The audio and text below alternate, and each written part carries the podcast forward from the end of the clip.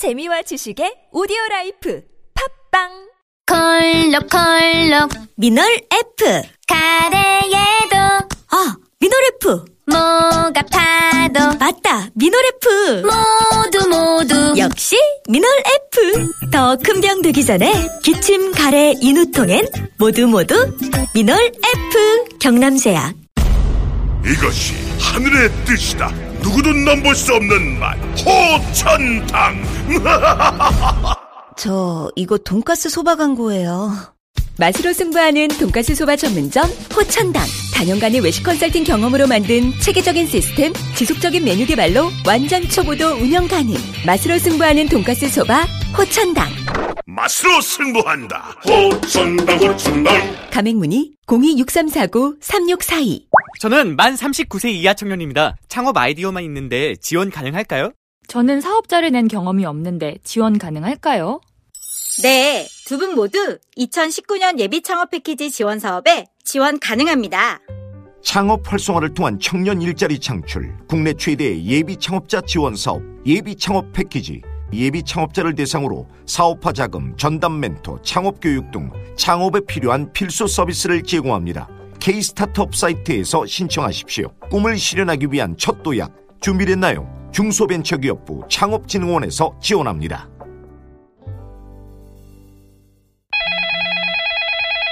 민수 엄마, 우리의 피부 때문에 고민이야. 밤새 잠도 못 자고 긁어 피가 나도록 긁는다고.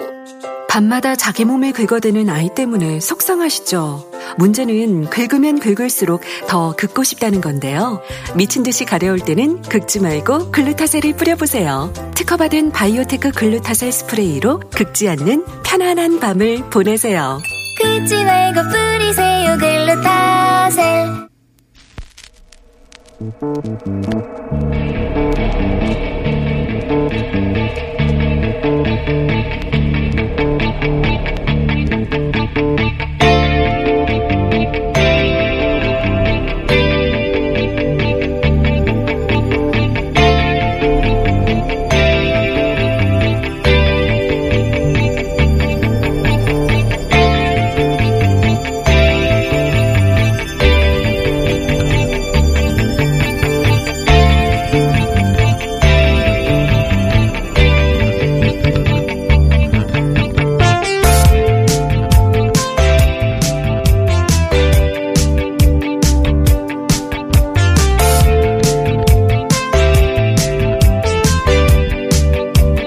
안녕하세요. 김호준입니다.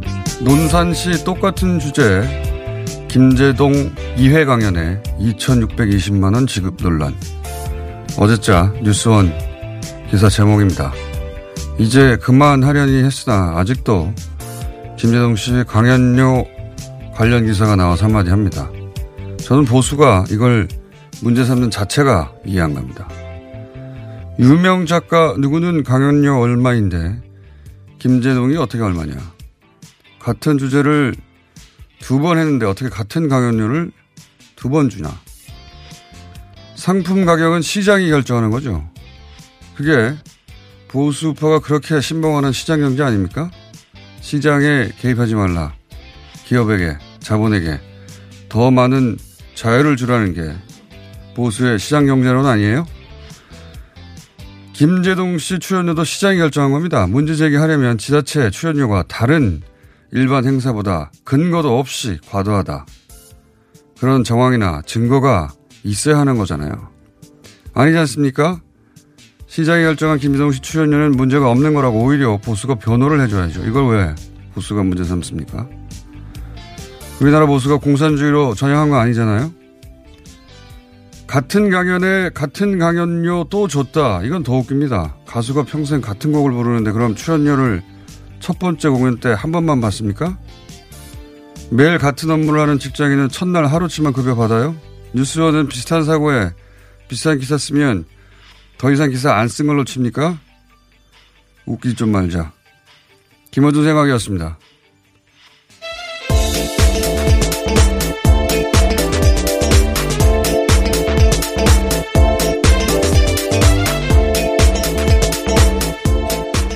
시사인의 김은지입니다. 네. 김재동 씨가 뭐 여러 가지 일로 보수 진영에 공격받는 건 하루 이틀 일도 아니어서 그런 것보다 했는데 또 어제 포털에 기사가 떠가지고 아직도 그러고 있구나 해서 제가 한마디 한 건데 어, 묘한 사실은 프레임이죠.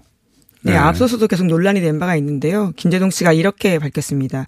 강의를 어디에 쓰냐고 하는데 조선일보 스쿨 업그레이드 캠페인과 모교에 5천만 원씩 합쳐서 1억 원 기부했다라고 밝혔는데요. 아니 이제 그 기부하느냐 안 하느냐는 두 번째 문제고 김제동 씨가 그걸 생활비로 다 썼던 자기가 저축을 했던 그건 그 다음에 일이고 저는 이거는 돈 많이 벌면서 진보인 척 하는 건 위선적이다. 이런 프레임이거든요. 예. 그렇게 공격하는 거예요. 그러니까 진보는 어 올바를진 몰라도 무능하고 가난하다. 보수는 다소 부패할진 몰라도 유능하고 부자다. 이게 정말 오래 묵고 고리타분한 굉장히 정략적인 보수 프레임인데 이게 탄생한 배경이 있어요. 이게 보수가 반세기 가까이 정말 오랫동안 권력을 잡지 않았습니까? 오래된 권력 부패하기 마련이고 그래서 자신들 부패를 유능한 관리자 이걸로 무마 정당화하고 반면에 진보는 가난하다 무능하다 선동뿐이다 이렇게 포지셔닝 시키는 그런 보수의 오랜 기획이었어요. 그리고 실제 한동안 진보도 그걸 스스로 내면을 했죠. 오랫동안 그런 어, 프레임이 유포됐으니까. 그리고 스스로도 돈 버는 거를 잘못된 거라고 불편해했어요. 그래서 진보는 가난해야 된다고 스스로도 믿었어요. 오랜 시절. 진보하고 가난은 아무 상관이 없는 겁니다. 진보가 스스로 가난해야 하는 게 아니라 타자의 가난을 그냥 두고 보면 안 된다는 거죠. 진보의 가치라는 게. 자기가 가난하냐 아니냐는 아무 상관없는 겁니다. 그러니까 김재동 씨에 대한 공격은 그 이런 걸 쌍팔년도라고 하죠. 정말 오래된 프레임을 다시 들이대는 건데 이런 정말 구시대적인 프레임을 언론이 또 도와줘요. 아니 정말 기자로서 문제를 참으려면 아 김재동 씨 강행료가 있다. 시장가가 얼마인데 아니 지자체 행사에서 뭐 두 배를 받는다. 이게 무슨 특별한 커넥션이 있는 거 아니냐. 커넥션이 이러이러하다.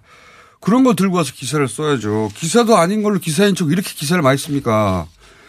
말이 되는 기사를 써야죠. 보수의, 보수도 마찬가지고요. 시장이 결정한 걸 왜 문제 삼아요? 다른 손이 있으면 그걸 문제 삼아야죠. 김성훈 씨가 그걸로 공격받으면 보수는 보호해줘야 되는 거예요. 예? 아니, 시장 가치가 이렇잖아. 이러면서. 이해가 안 갑니다. 이걸 아직도 울고 먹고 있는 게. 첫 번째 뉴스는 뭡니까?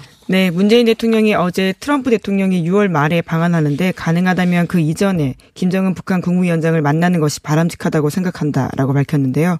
문재인 대통령은 어제 노르웨이 오슬로 대학에서 기조연설을 한 다음에 BBC 기자와 일문일답을 가지면서 이렇게 밝혔습니다. 그 BBC 기자와의 일문일답에 우리 궁금한 게 다 들어있어요, 사실은. 어, 굉장히 긴 일문일답인데, 어, 자세한 내용은 잠시 후 저희가 정세현 장관과 이야기 나눠볼 텐데, 문재인 대통령 육성으로의 어, 일문일답 중에 핵심 몇 부분만 들어보겠습니다. 어, 트럼프 대통령이 어, 6월 말에 어, 방한하게 돼 있는데 가능하다면 그 이전에 김정은 음, 위원장을 만나는 것이 바람직하다고 생각합니다. 아, 나는 이번 주소에 대해서 사전부터 전달될 것이라는 사실을 알고 있었고 또 전달받았다는 사실도 어, 미국으로부터 통보를 받았고 대체적인 내용도 어, 전달받았습니다. 여기 로라 비커 BBC 기자하고 일문인답해서 어, 첫 번째 주목할 만한 대목은 트럼프 대통령이 6월 말에 오는데 그 전에 김정은 위원장 만나는 것이 바람직하다. 예. 궁금하잖아요, 우리 모두가. 네, 언제쯤 만나는지에 대한 궁금증이 네. 있었는데요. 문재인 대통령은 자신의 의견을 이렇게 밝힌 겁니다. 물론 이게 이제 만나기로 했다는 아니고 그렇죠. 예, 만나는 네. 것이 좋겠다라는 의견을 표명한 것인데 어 그럼 단순히 그렇게만 볼 것인가? 또 다른 질문에서 친서 이제 트럼프 대통령이 어제 받았다고 트윗 어, 자랑을 하고 트위터 쓴 그 친서 관련해서는 알고 있었다 사전에 전달되기 전에 내용도 저- 대충 전달받았다라는 식의 그러니까요. 이야기를 하고 있는데요. 그러니까 이것도 이렇다는 얘기는 이제 남북이 아무런 대화가 없는 것처럼 보이지만 실제로는 중요한 내용을 계속 주고받고 있다는 거잖아요. 친서 가고 이런 내용이 갈 테니까 알고 있어라. 미리 알고 있었고 통보를 받았고. 그러니까 이제 김정은 위원장을 만나는 게 이제 미리 만나는 게 바람직하다고 하는 이야기도 뭔가 교감은 있긴 있었나 봐요. 예, 뭐 근데 아, 만날 것이다고 말하지 않는 걸 보면 아직 결정된 건 아니고 모르겠어요 자세히는. 하여튼 그런 이 외에 여러 가지 얘기 나왔는데 예, 요 오슬로에서 이야기 그리고 남북미에 관한 이야기는 저희가 정세현 장관과 잠시 후 어, 3부에서 이야기 나누겠습니다. 왜냐하면 오늘 인터뷰가 어, 연속으로 있어서 시간이 좀 부족합니다. 네, 그래도 관련된 소식들이 쭉쭉 있긴 한데요. 트럼프 네. 대통령의 메시지도 오늘 새벽에 나왔습니다. 자신은 시간이 지나면서 북한과 매우 잘 해나갈 것이라고 생각한다라고 하면서요. 서두를 게 없다고 밝혔는데 폴란드 대통령과의 정상회담을 가진 후에 백악관에서 공동 기자회견 가지면서 이렇게 이야기했습니다. 트럼프 대통령이 하는 얘기 중에 서두를 게 없다. 저는 이 메시지를 벌써 뭐 수십 번 냈거든요. 그렇죠. 예. 어, 예를 들어서 이런 말이 부지불식간에 뭐 조용히 혼잣말을 기자 캐치했다. 뭐 서둘 건 없지. 이런 캐치한 게 아니라 꼭 그 앞에 내세워요. 서둘 게 없다고 의식적으로 한다는 얘기죠.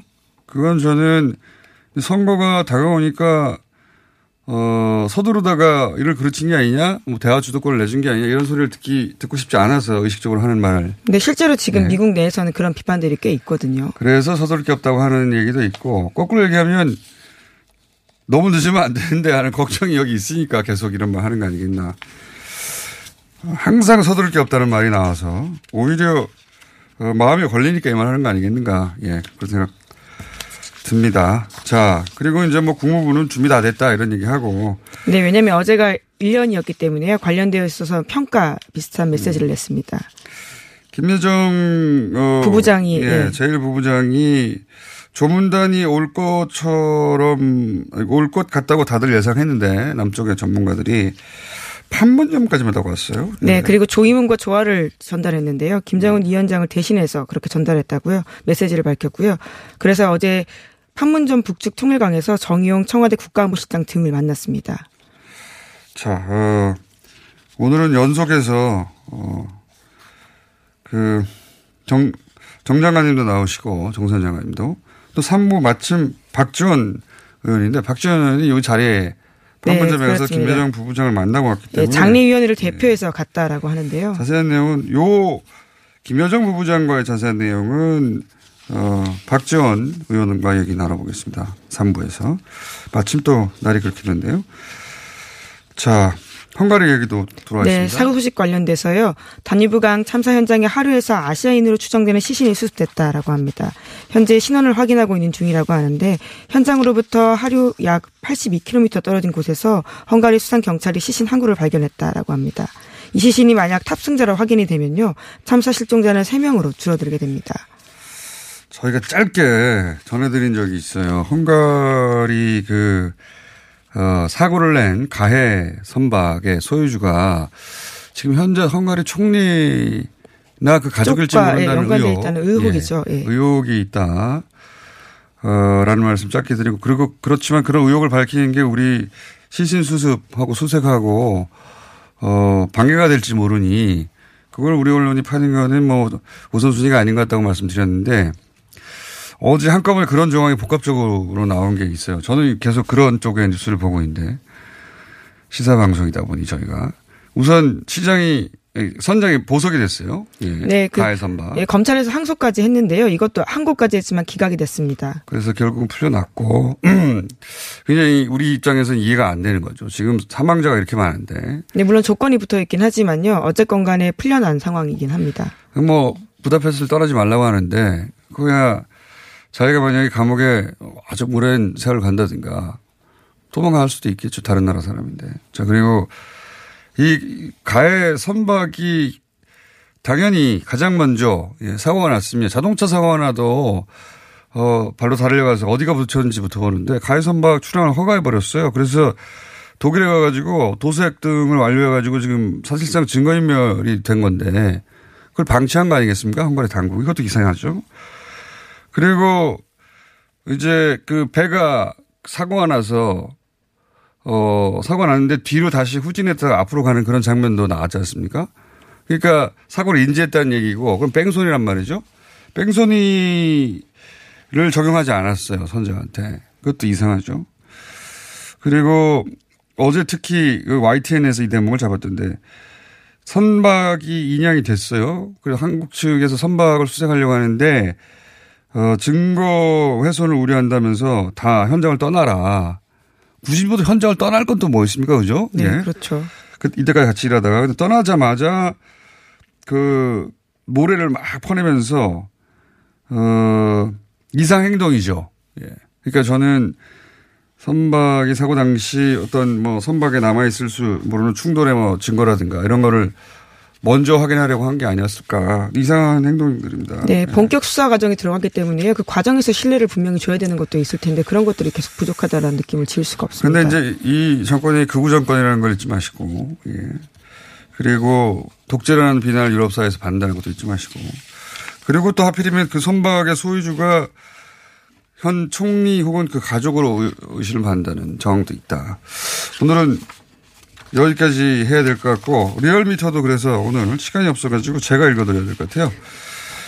어, 수치만 간단히 읽어드려야 될 것 같은데, 예. 대통령 지지율은 뭐 두 달 가까이 48%에서 50% 사이의 박스권인데 수치를 읽어드리면 긍정평가 48.4, 부정평가 45.6, 예. 0.4 상승, 부정은 일- 마이너스 1.1, 1.1 하락인데, 뭐, 거의 비슷합니다. 예. 그리고 정당은 민주당이 40.1, 한국당이 31.5, 민주당이 0.4, 0점대 하락, 한국당이 1.9, 1점대 상승, 어, 바른, 바른당은 6.0, 정의당도 6.0, 평화당은 2.5, 무당층이 10.4입니다. 네. 이번 주중조사는 TBS 리얼 리얼미터가 6월 10일부터 10일까지 사흘 동안 전국 19세 이상 1,509명을 대상으로 유무선, 전화 면접, 자동 응답, 어, 실시했고, 표본 오차는 95% 신뢰 수준 플러스 마이너스 2.5%입니다. 그리고 일년, 리얼미터 조사 중에 이번, 어, 이번 주에 운동 선수 병역 특례 확대, 예. 아무래도 그 축구 예, 20세 소식이 있다 보니까요. 때문에 예. 요즘 말이 많이 나오거든요. 근데 지난 러시아 월드컵 직후에 이 조사 똑같은 조사를 한 번 한 적이 있어요. 그때는 찬성이 47.6, 반대가 43.9 팽팽했거든요. 이번의 결과는 찬성이 55%, 반대가 37%입니다. 네, 주말 사이 결승 결과 나오면 또 어떻게 더, 바뀔지 모르겠는데요. 모르겠습니다. 예. 물론 이거는 법을 바꿔야 돼요. 예. 혹은 시행령으로 어, 대통령이 결정하거나 어쨌든 이런 여론이 있다. 여기까지 하겠습니다. 시사인의 김은지였습니다. 감사합니다.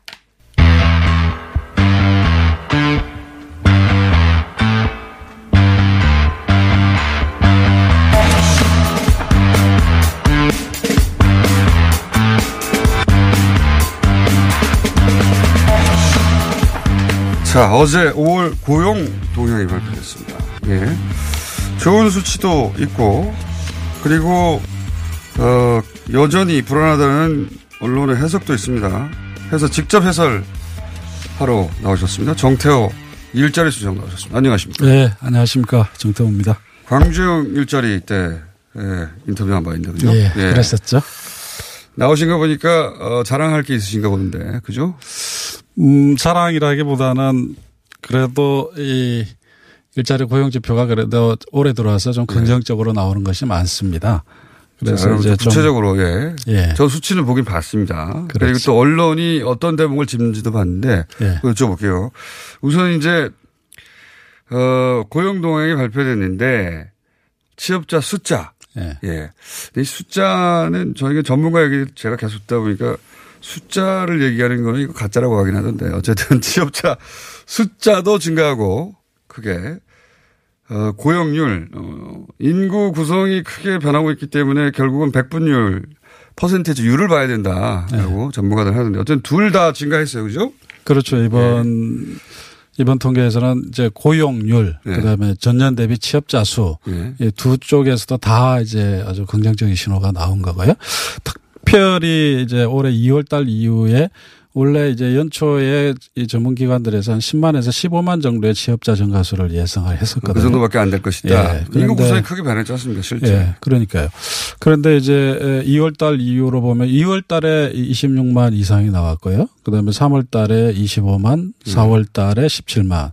근데 이번 달에는 5월 달에? 25만 9천이 나왔거든요. 25만 9천. 네, 그래서 원래 예상치를 훨씬 뛰어넘는 그런 이제 그러니까 이 자리에 나오신 거 때문에. 아닙니까?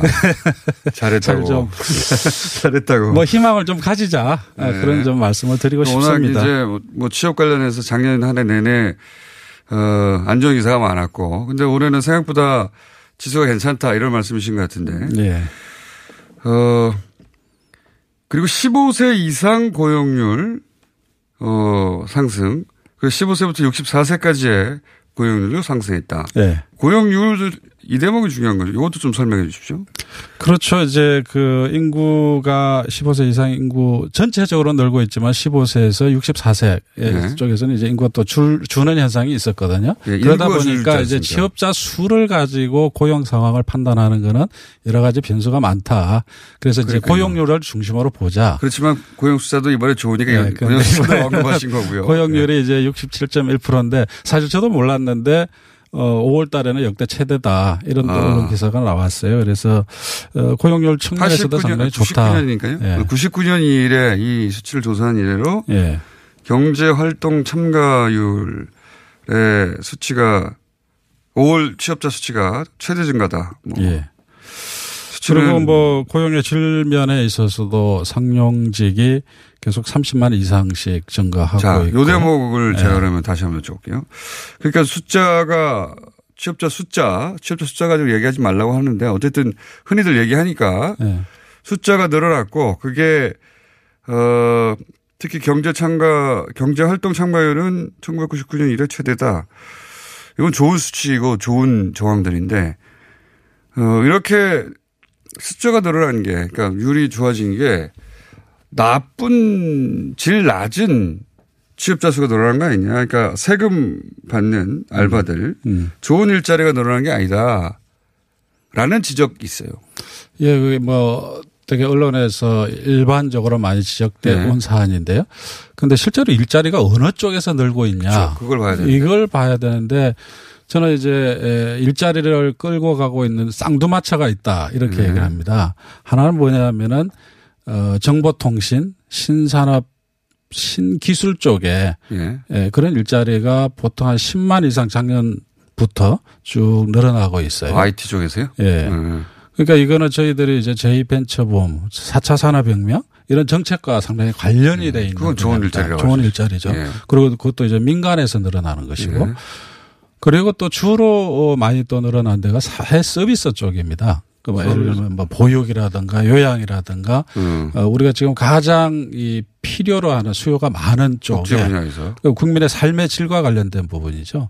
그런 쪽의 일자리들이 거의 이 15만 이상씩 늘어나고 있거든요. 네. 이제 이렇게 보면은 그거는 이제 정부 정책의 재정적인 지원과 민간 시장의 활성화 이게 같이 연결돼 있습니다. 네. 그래서 이 두 축이 주로 일자리가 느는 쪽이기 때문에 예, 그렇게 그냥 뭐 질이 안 좋은 일자리가 늘고 있다 이 공격은 좀 이 팩트하고 좀 안 맞는 부분도 있습니다. 어, 그러니까 이게 이제 복지 분야, 그, 정, 어, 문재인 정부가 얘기하는 이제 복지를 확충하는 과정에서 일어난 일자리다. 그렇죠. 예, 정책 결과이고, 그 단순하게 세금으로, 어, 일회성 알바들이나 또뭐 그런 게 아니라는 말씀이시죠. 예, 뭐 그거는 상용직이나 또는 우리 그 고용보험 가입자 수의 증가, 고용보험 자- 가입자 수도 매달 50만 명 이상씩 늘어나고 음. 있거든요. 고용보험을 가입한다는 거는 되게 안정적인 일자리라고 봐야 될 거란 말이죠.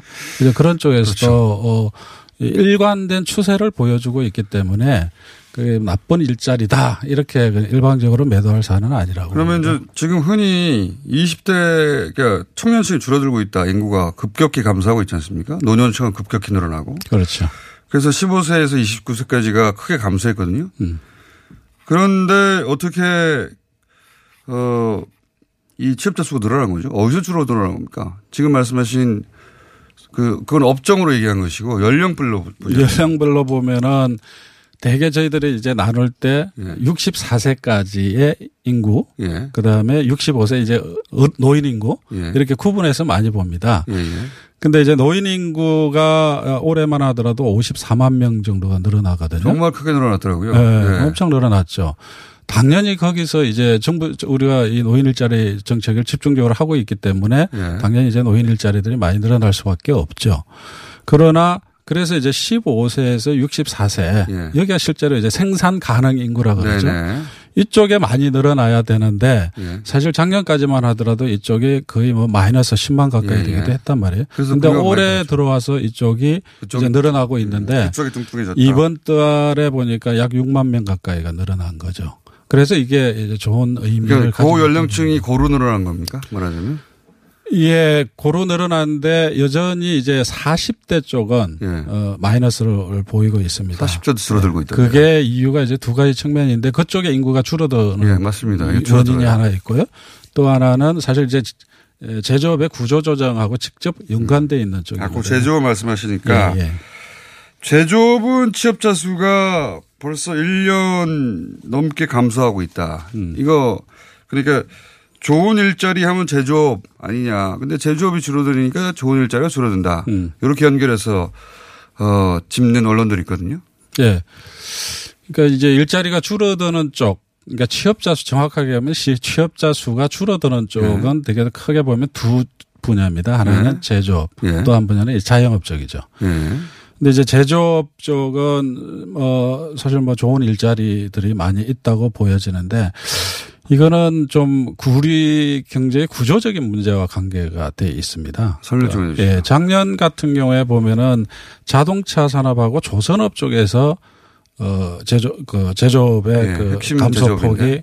예, 집중적으로 예. 줄어들었죠. 감소가 어, 컸던 건데 다행히 작년에 저희들이 이제 조선업 구조조정과 또 자동차 산업에 대해서 집중적인 저희들이 정책적 지원을 통해 가지고 올해 들어와서는 그쪽은 플러스로 전환이 됐어요. 아, 그래요? 예, 지금 예, 플러스로 전환이 됐습니다. 그런데 지금 올해 들어와서 나타나고 있는 현상은 뭐냐면은 주로 전자 부품, 아, 전기 전기.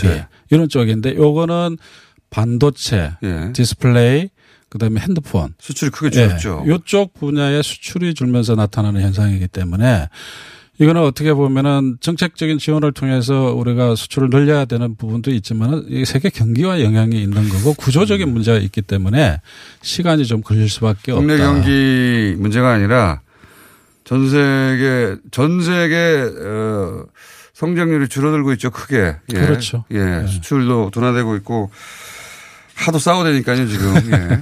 그런 그러니까 영향이다. 미중의 이제 무역 갈등도 영향이 있습니다만은 일단 전 세계적으로 지금 이 경기가 둔화되고 있는 상황이기 때문에 에, 이제 반도체나 이런 쪽에 이제 영향이 큰 거죠. 자, 이건 어떻습니까? 어, 실업자 수도 100, 100만 명, 110만 명, 뭐 역대 최다. 이 숫자 가지고 얘기하는 거는 다 눈속임이다라고 얘기는 제가 전문가들하고 얘기를 하다 보니 어느 정도 이해하긴 됐습니다만 어쨌든 말하기 좋잖아요. 예? 100만 명이 넘는다.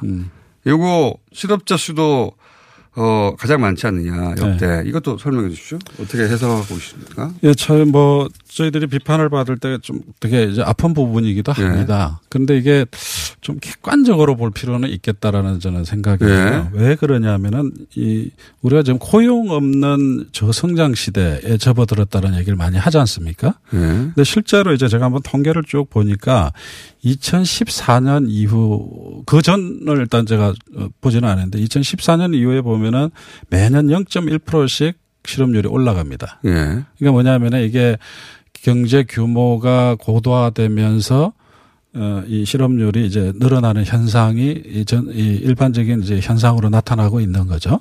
그런데 이제 뭐 이걸 가지고 저희들이 변명할 수는 없는 거고요. 예.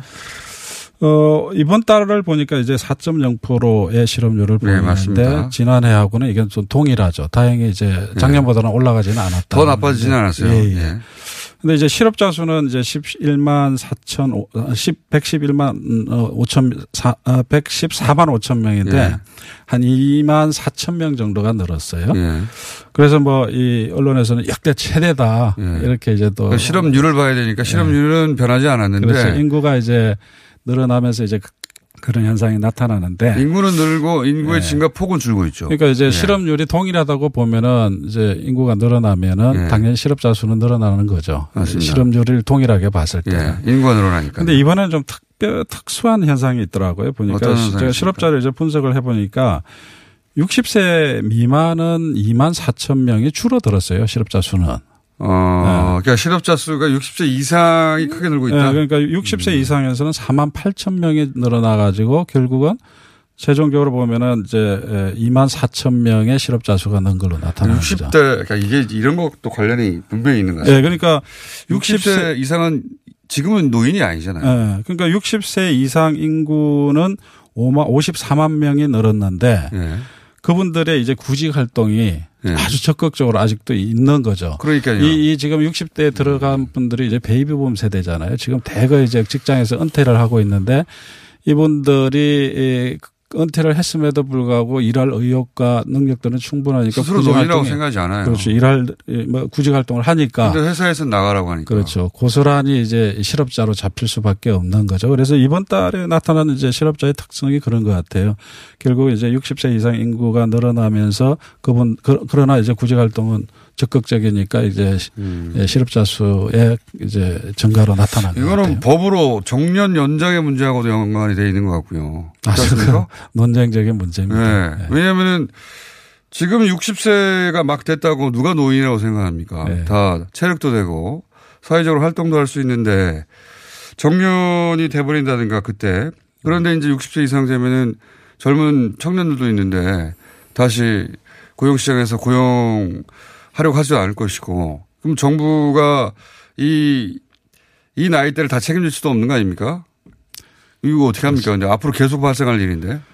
매년 점점 늘어나는 거 아닙니까? 그렇죠. 지금 뭐 거의 1년에 50만 명 이상씩 노인 인구가 늘고 있는 거죠. 네. 그런 상황에서 그래서 저희 정부에서 이제 노인 일자리 네. 그 부분을 저 적극적으로 지금 추진을 하고 있는 거죠. 올해 이제 61만 명의 노인 일자리 만드는 걸 하고 있는데 내년에는 더 늘려야 되는 상황입니다. 그러니까요. 우리가 이게 그 노인 인구 지금 우리 지금 노인 세대로 들어가시는 분들이 이그 노후 준비가 다 잘 안 돼 있는 상황이거든요. 그렇다고 해서 이제 뭐 복지 시스템이 지금 그게 잘 갖춰져 있는 것도 네. 아니고 겨우 이제 기초연금 27만 원 이제 아 25만 원 드리는 그거 받아서 어떻게 살아요? 그러니까 그러니까 결국 그걸 하려면 또 이제 에, 뭐 재정이 투여가 돼야 되는데 네.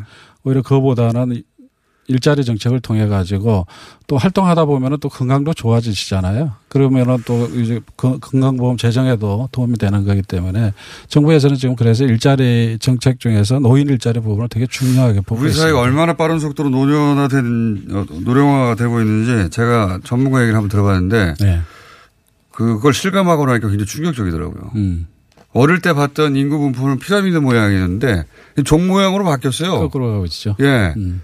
그 젊은 층은 급격히 줄어들고 있고 노년 층은 급격히 늘어나가지고 노인 사회가 되고 있습니다, 진짜. 이미 초고령 사회로 들어가고 예, 있는 거죠. 초고령 사회가 됐는데 60세 이상이 자기를 노인이라고 생각하는 사람은 없어요.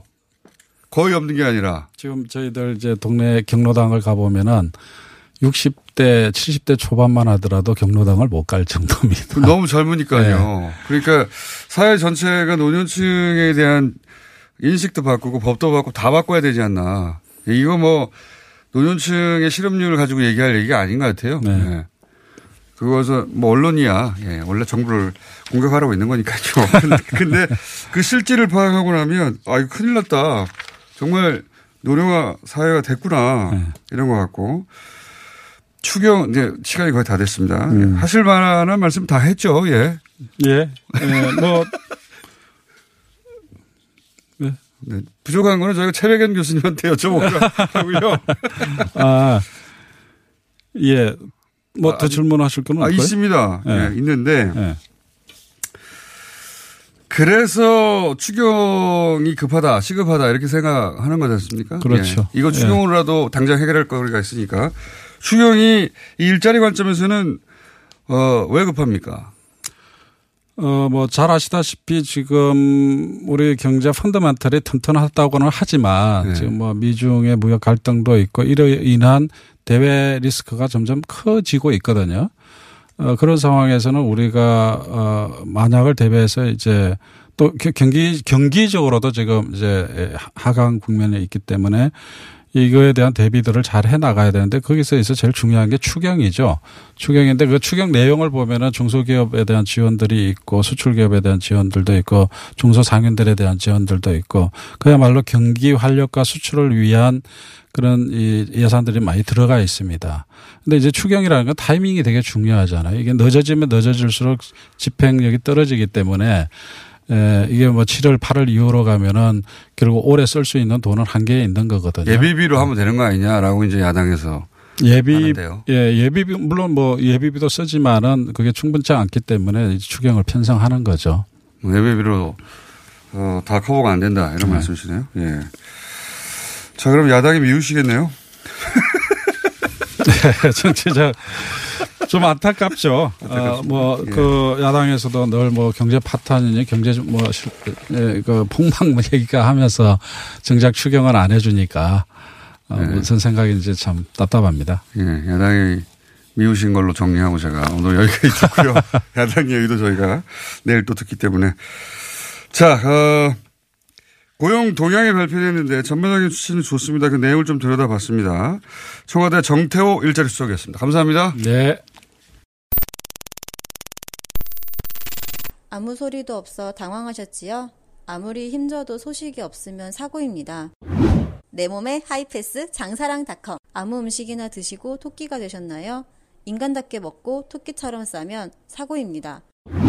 내 몸에 하이패스 장사랑닷컴. 광고와 실제품이 일치하는 회사 장사랑닷컴. 앉자마자 밀려오는 배출의 카타르시스 미궁 대장사랑 박재희 씨, 내가 요즘 코어 매일 먹는데 너무너무 좋아요. 왜 좋은 거지? 아홉 가지 기능성 원료가 활력을 충전해주거든요. 또 매일 먹어야 하는 멀티비타민을 한 번에 섭취할 수 있는 종합 건강기능식품이에요. 마카도 들어가네. 네, 페루산 마카도 아주 풍부하게 들어가 있어요. 박재희 씨도 매일 먹어요? 물론이죠. 김용민, 박지희가 추천하는 코어업 two plus one 행사 진행 중. 포털에서 코어업 검색하세요.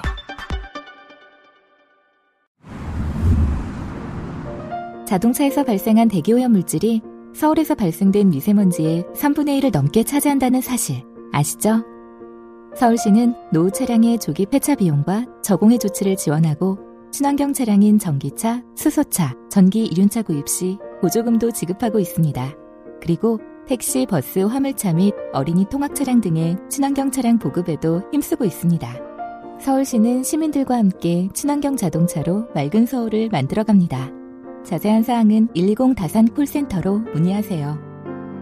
이 캠페인은 서울특별시와 함께합니다. 이게 무슨 일이지? 로션 하나 바꿨을 뿐인데 내 얼굴이 어떻게 된 거야? 오빠, 얼굴이 왜 이래? 지혜야, 도대체 뭘 했길래 얼굴이 이렇게 환하고 탱탱해진 거야? 헤이브로 맨즈 브라운 올인원으로 로션 하나만 바꿨는데 얼굴이 엄청 환해지고 피부결도 좋아졌어. 잠깐, 그거 이름이 뭐라고? 로션 하나로 내 얼굴에 환한 마법이 시작된다. 헤이브로 맨즈 브라운 올인원 로션. 지금 포털에서 헤이브로를 검색하세요.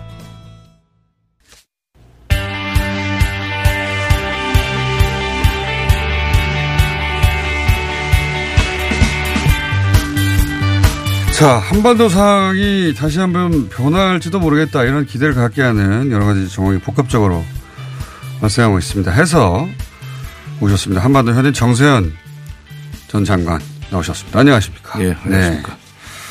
뭐가 많이 일어나고 있습니다. 갑자기 한동안 아무 소식이 없다가 우선 그 문 대통령이 어 일반인들의 눈에 보기에는 갑자기 오슬로 날아가고요. 예. 미리 준비된 거였겠지만. 하필 이 타이밍에. 그리고 거기 가 계시는 동안 트럼프 대통령이 갑자기 김정은 위원장한테 친사를 받았다고 흔들고. 어 그리고 또 북한의 어, 김희전 제1부부장은 이호 여사. 어 조이단을 다 보내진 않았는데 어쨌든 판문점까지 오고. 그리고 이제 문 대통령이 오슬로에서는 이런 얘기 했습니다. 트럼프 대통령이 6월 말 오는데 이것도 이제 큰 이벤트입니다. 오는데 그 전에 김정은 위원장을 만드는 게 좋지 않겠는가 이런 얘기도 하고 제 눈을 제일 끈 것은 그 친서관에서 이제 오슬로에서 기자가 질문을 했어요. BBC에서. 그랬더니 그거 알고 있었다. 사전에 어떤 내용인지도 알고 있었고 그갈 갈 것을 알고 있었다. 뭐 우리 모르는 사이 많은 일이 있었던 것 같아요 보니까 정리를 좀 총정리를 좀 해주시죠. 음, 그렇죠. 그 정도 어, 저 얘기가 나왔다면은 친서 얘기요. 네. 네, 친서 얘기. 그 동안에 남북 간의 물밑 그 대화가 상당 정도 진전이 됐다는 얘기입니다. 어, 친서 우리 보낸다 예, 내용은 예, 뭐다 이런 걸 예. 미리 얘기했다는 건. 예. 그다음에 요거는 그 뭡니까 톱 톱에서 할 얘기 아닙니까 그죠? 그렇죠. 내가 친서 보내 그러니까 그쪽도 알려줘 해서 알게 되는 거는 실무자급들이 하는 얘기 아니잖아요. 아, 물론이죠. 그러니까 그건 저쪽은 그 최고 어 결정권자의 그 허락이 없으면 네. 뭐 일거수 일투족이 이게 일어날 수 없기 때문에 그 근데 이제 그 친서를 보낸 거라는 것을 우리한테 귀띔을 해주고 내용까지 대충 저그 얘기를 해줬다면은 예. 지금 문 대통령이 오슬로에서 기자 질문에 대한 답변 형식으로 예. 얘기가 나왔지만은 한미 정상회담 전에 남북 정상회담이 이루어져야 된다 하는 당위론적으로 얘기했습니다. 표현은. 네. 그렇죠. 바람직하다. 표현은, 어, 표현은 당위론적이었지만 문 대통령의 평소에 그 성격이랄까 스타일로 봐서는 그 정도 얘기하면 정상회담, 남북 정상회담의 성사 가능성 네. 특히 예, 북미 정상회담 전에 성사 가능성이 51% 50, 60% 능선은 넘지 넘었기 때문에 그런 표현을 음. 뭔가. 물밑에서 대화가 오가고 있기 아직 때문에 몇, 몇, 몇 가지는 좀, 어, 뭐, 조정을 하든지 해야 될 부분이 남아 있지만 네. 상당한 정도 가능성이 있기 때문에 그런 표현을 쓰지 않았겠는가. 그러니까 남북 간의 물밑 접촉을 통해서 그 정도 만들었다. 그리고 친서가 가는 것도 알게 됐다.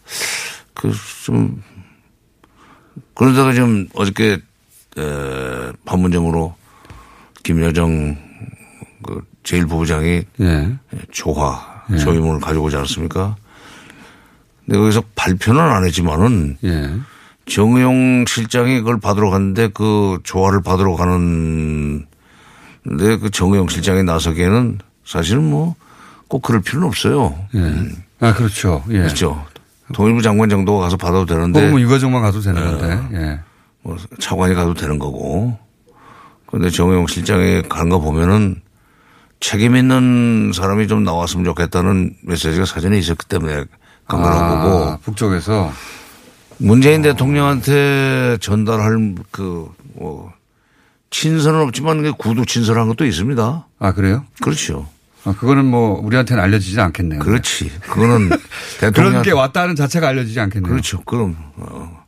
그러니까 15분 동안 얘기를 했다고 그러는데 물론 이제 의례적인 인사 이 얘기를 했겠지만 그러긴 15분 깁니다. 어, 15분 길죠. 이 방송에- 의례적인 인사로 15분을 채우기 힘들어요. 뭐, 이 방송에서 15분 하기가 힘들어. 이거 좀 굉장히 힘들어. 저, 저희도 장관님 모시고 15분 하면 온갖 얘기를 다 할 수 있거든요. 근데 요즘 자꾸 시간이 줄어.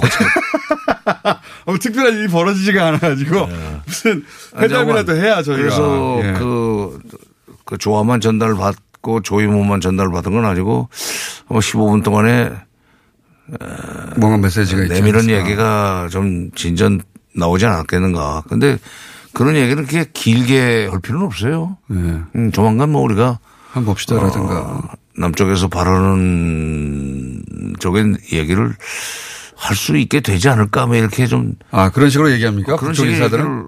아, 나중에 또 어떻게 될지 모르니까. 뭐 운을 떼는 정도. 그렇죠. 네. 그건 정윤 실장에 간 것이 좀 어, 예사롭지 않다는. 나는 의미가 있다고 봅니다. 예.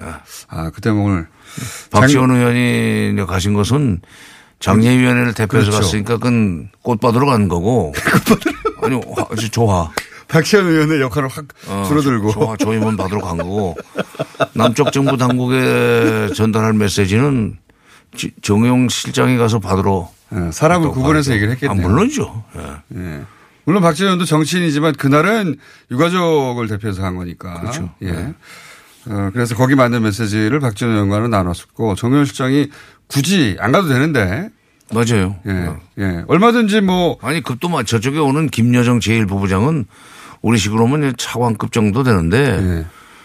그거를 대통령 안보실장이면 뭐 장관급, 너 장관급 이상이라고 봐야죠. 예. 그게 간다는 것은 뭔가 저쪽에서 음. 문 대통령한테 전달할 얘기가 있다. 어, 단순한 급을 맞추는 것으로는 너무 어, 높은 사람이 같다. 북한은 그거 원래 중요하게 생각하지 않습니까? 급을 딱 맞추는 게. 그런 그 형식도 논리도 저 사람들이 중요하지만 중시하지만은 형식도 굉장히 따집니다. 북쪽이. 정영 실장이 굳이 갔다면 그런 이유가 있을 네. 것이다. 정영 실장은 문 대통령과 유관한 뭔가 있지 정보였다. 않겠나. 어, 그럼 이거 어떻습니까?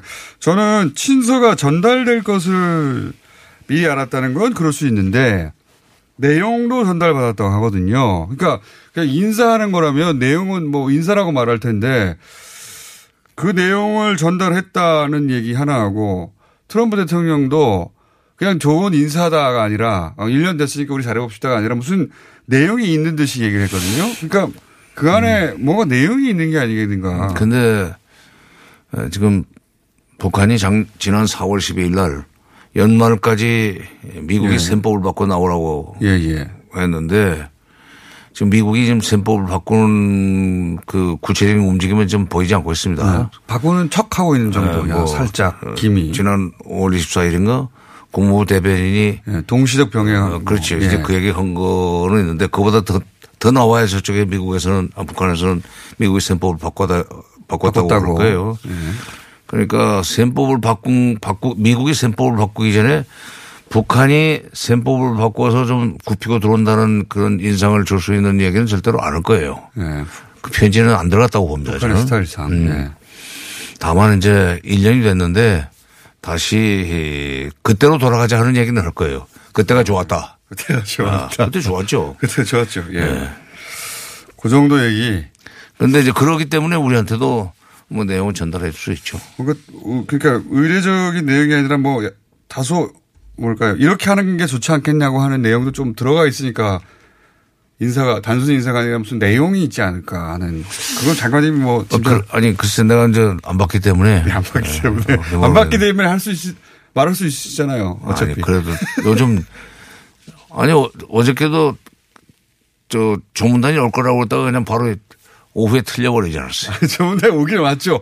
판문점까지만 왔죠. 판문점까지만 왔죠. 왜 판문점까지만 온 겁니까? 내려오면은 역시 또 여기 와서 대통령이 지금 현재 국내에 계시면은 어 아마도 왔을 텐데. 아마도 왔을 텐데 지금 뭐 대통령도 안 계시고. 그러니까 오는 것도 그렇고. 여기 와서 할 수 있는 게 제한적이다. 대통령도 예. 없고. 그러니까 뭐 김정은 위원장의 메시지를 전달할 대상도 없고 그런 그, 복합적인 그렇죠. 이제 김정은 위원장의 메시지를 전달하는데 와 아주 상세한 내용을 또 친서 형식으로 정리된 것을 전달할 수 있는 상황은 아직은 아니고. 근데 간단하게 앞으로 좋은 일이 있을지도 모른다는 투의 얘기를 하려면 뭐 판문점에서 전달해도 되는데 다만 정용 실장이 왔으면 좋겠다는 어떤 그, 그 사인이 있었기 때문에 갔다고 본다면은 거기까지만 와서 귀띔하고 가도 되는 거 아니에요. 내려오면은 좀 여러 가지 뭐 절차라든가 준비가 좀 복잡하죠. 알겠습니다. 그러니까 대통령이 마침 또 오슬로에 간 것이 영향을 줬을 것이다. 그것도. 대통령, 그럼 문재인 대통령은 오슬로에서 어떤 지점을 노리고 지금 오슬로를 가신 겁니까? 이게 이제 친서갈 거를 미리 알았다는 얘기는 오슬로 가기 전에 알았다는 얘기인 것 같은데요, 보니까. 근데, 아, 그, 그, 아, 예, 북쪽에서, 북쪽에서 오슬로 갈 걸 알고 했다. 그러니까 북쪽도 오슬로 갈거 알았을 것 같고 문 대통령도 오슬로 가기 전에 친서가 트럼프한테 김정은 위원장 친서 갈 걸 알고 대통령의 일정은 뭐, 저, 그 북구라파 순방 일정은 이미 공개가 네. 됐기 때문에 북쪽도 우리가 구체적으로 통보 안 해줘도 알, 알수 있는 거고. 왜 이 시점에 오슬로냐? 제가 궁금한 것은. 근데 6.12 그, 그 시점에 맞춰서 좀 국제적인 관심을 끌 수 있는 제3지역으로 가는 그런 선택이었다고 봅니다. 경제- 국내에서 얘기하면은 그냥 그 별로 뉴스, 밸- 뉴스 밸류가 어- 좀 떨어지죠. 국제적으로 뉴스가 잘 안 되니까. 밖으로 나가서면은 기사가 커지지 않습니까? 아니 정치인들이 다 그렇게 했잖아요. 그러니까 경색돼 있는데 이거 지금 돌파해야 된다는 메시지를 크게 내기 위해서 오슬로 그 뭐 오슬로를 일부러 정하겠어요 이 경우에는 그렇죠? 그런데 핀란드도 나는 의미가 있다고 생각해요. 아 헬싱키 네, 헬싱키라는 것이 유럽의 그 안보 문제와 관련해서 예.